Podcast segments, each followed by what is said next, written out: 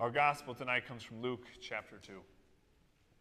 In those days, a decree went out from Emperor Augustus that all the world should be registered. This was the first registration and was taken while Quirinius was governor of Syria. All went to their own towns to be registered. Joseph also went from the town of Nazareth in Galilee to Judea, to the city of David called Bethlehem, because he was descended from the house and family of David. He went to be registered with Mary, to whom he was engaged and who was expecting a child. While they were there, the time came for her to deliver her child. She gave birth to her firstborn son and wrapped him in bands of cloth and laid him in a manger, because there was no place for them in the inn. In that region, there were shepherds living in the fields, keeping watch over their flock by night. Then an angel of the Lord stood before them, and the glory of the Lord shone around them, and they were terrified. But the angel said to them, Do not be afraid, for see, I am bringing you good news of great joy for all the people. To you is born this day in the city of David a Savior, who is the Messiah, the Lord. This will be a sign for you. You will find a child wrapped in bands of cloth and lying in a manger. Suddenly there was with the angel a multitude of the heavenly hosts, praising God and saying, Glory to God in the highest heaven, and on earth peace among those whom he favors. When the angels had left them and gone into heaven, the shepherds said to one another, Let us go now to Bethlehem and see this thing that has taken place, which the Lord has made known to us. So they went with haste and found Mary and Joseph, and the child lying in the manger. When they saw this, they made known what had been told them about this child, and all who heard it were amazed at what the shepherds told them. But Mary treasured all these words and pondered them in her heart. The shepherds returned, glorifying and praising God for all they had heard and seen as it had been told them.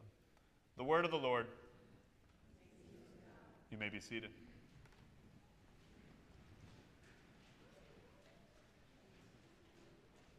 Grace and peace to you from God our Father and His Son, our Lord and Savior, Jesus Christ. Amen. The craziness of Christmas.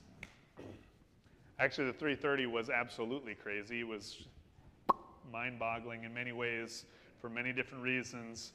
And, uh, and I started by asking this question How many people love having a white Christmas? A handful of us, right? In fact, uh, on a white Christmas as this, it takes me back to my childhood. It takes me back to the memories of sledding competitions on Tuthill in Sioux Falls. And for some of us, uh, for some of us, we have a little bit of anxiety this week on what this white Christmas meant. But I will say this: the city of Pierre and Fort Pierre and the construction companies that kept the city moving, to them, my heart goes out to them. I think we owe them a round of applause.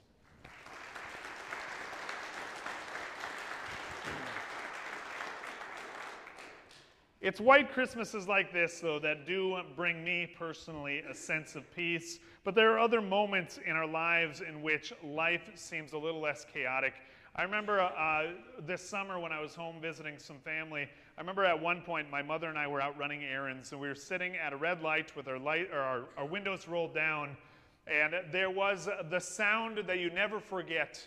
There were boys riding up to the crosswalk with their bicycles with baseball cards clipped in the spokes. We call that those young men's first Harley Davidson motorcycles. Any, anyone remember doing that as kids with their bikes, right? That sound, right? And there they were at the crosswalk, uh, debating on who gets to press the crosswalk button to get across the street. My mother, she looked at me, she goes, Craig, do you ever miss those days? I looked at her with a smile on my face. I said, Every day of my life, mother. She smiled and she said, Why is that? I said, Because life was a lot less chaotic then. I was home by dinner at 5:30 and not a minute later. And again after supper we were home when the streetlights came on. Amen. And that was kind of the culmination of anything that would cause anxiety at that point in life. Now, I know that things change as we become adults and life becomes a little more complex, a little complicated, but I would say culturally, right now, we have become as chaotic, as crazy as it seems that we could possibly be. Right now, we live in a time in which the craziness of our lives, we like to project and point at all of these cosmic things that cause the craziness of the world we're living in. But the truth is, the craziness gets brought back to ourselves because the craziness is caused by us. Amen? The craziness is caused by us, and it's all about being focused on the self. And it's all about being self, uh, self fulfilling, and self preserving. How do I know this? Because right now we are a culture of absolute mistrust. It's hard to trust anyone. I will not ask for a show of hands the rest of the sermon, but I imagine some of us have lost friends, lost family members, lost coworkers, all in the name of debating, in the name of opinions, in the name of beliefs. And with that mistrust, we have division. We are more polarized today than we've ever been before. Yes, I know there are times, there are generations in which our country and our culture has been strained and tested and pulled apart, but there has never been a time in our history, in decades, in which we've been as polarized as we are. Amen? And with that mistrust, with that division, comes the finger pointing. It's all your fault. It's all your fault because of who you vote for. It's all your fault because of the color of your skin. It's all your fault because what you believe. It's all your fault based on what you post on social media. It's all your fault. And of course, we go back to that proverbial lesson as children. When we point our fingers at others, there's three fingers pointing back, correct? Of course. But that's only on the surface. If we go deeper, we also have the wealthy people. Even the wealthy are now starting to feel the tension because of the cost of everything. The middle class is disappearing, and those who are poor are the poorest they've ever been in our place and time. And that's on the financial aspect of life. We also have debates on everything, but especially right now, we have debates on sexuality. If you want to know the number one tool that the devil crumbles the church all across the world, it's debates on sexuality. And as feather ruffling as that might sound, it is truth. Debates in our culture about with who it is that we experience this with in our life, how many people we can have that experience with, and the access, the accessibility. It breaks my heart on this Christmas season to talk to my therapist friends in this community who have nine year olds addicted to the things that they're addicted to. All in the name of these experiences that we are trying to live out in life to preserve our selves. And we call it craziness, amen? The truth is, none of this is crazy. Because all of this is us as human beings living within the law, living within the structures that God has given us, living within the structures that our parents and our grandparents raised us with, living within the structures and the vows that we make to each other at an altar, living within the structures that are given to us and made in all of the capacities of humanity. But it's us as human beings that try to push it, test it, strain it, fracture it, and then pretend that it's all that we could just have a magic pill to make it all go away. And we call that craziness. This week, I was listening to a podcast from one of my favorite uh, podcasters. His name is Mike Winger. He's definitely a little more evangelical than the Lutherans might be, but he always has very poignant ways of looking at life. He said this We as human beings, right now in our culture in America, we are like a dying man on the operator's table. And we are looking up at the surgeon, saying to ourselves and saying to the surgeon, trying to convince the surgeon that what we really need is plastic surgery. Because maybe, just maybe, if we can make ourselves feel good, look good, and just be perfect, everything is going to be all right. And the surgeon looks down and says, No, what you really need is a heart transplant. Amen? Amen. What we are doing, we are the ones in the operating, to, operating table. And we're looking for every possibility to just have all the cracks taken away. And we're asking for the plastic surgery, and the Lord, our Savior, says what you need is a heart transplant. And that is when the craziness of Christmas actually begins. Let's look at what God does on this night. Let's think of what the Lord is going to do, that great surgeon that says what we really need. Think about it. Over 2,000 years ago, God, who has absolute sovereignty and control over what's going to happen in this world, eh, even before Christ, even before that Christ child comes into the world, hundreds of years before that, God is already using the prophets, Isaiah, which we already read tonight, Isaiah, to say that there will be a Christ child, that Christ child will be born, that child will be the world's Savior. He will be wrapped in, and swaddled in a manger in Bethlehem. And even longer before that, we had Abraham and God promising to Abraham and making promises to Moses, making promises to King David, making promises through the prophets, making promises all the way to John the Baptist, Jesus' cousin, who will point Jesus, who will point exactly who that Messiah is. All of these things taking place, and here God is going to do this crazy thing. He's going to use the Roman Emperor, Augustus, he's going to use his ego, his power, and his might to do this weird thing we're going to have a census. We're going to calculate all the people in the Roman Empire. Why? Because the men will be conscripted as soldiers, the women and children will be conscripted as servants and slaves, and we're going to do this. And God, for some way, some crazy reason, does this to bring Joseph and Mary to Bethlehem to fulfill this covenant made hundreds of years before. That's where the craziness begins. And there is the Christ child laying in the manger like the spotless lamb, like we told the little children up here during the children's sermon. But then it goes further. Not only is the Christ child going to be in the manger, we have shepherds on the hillside.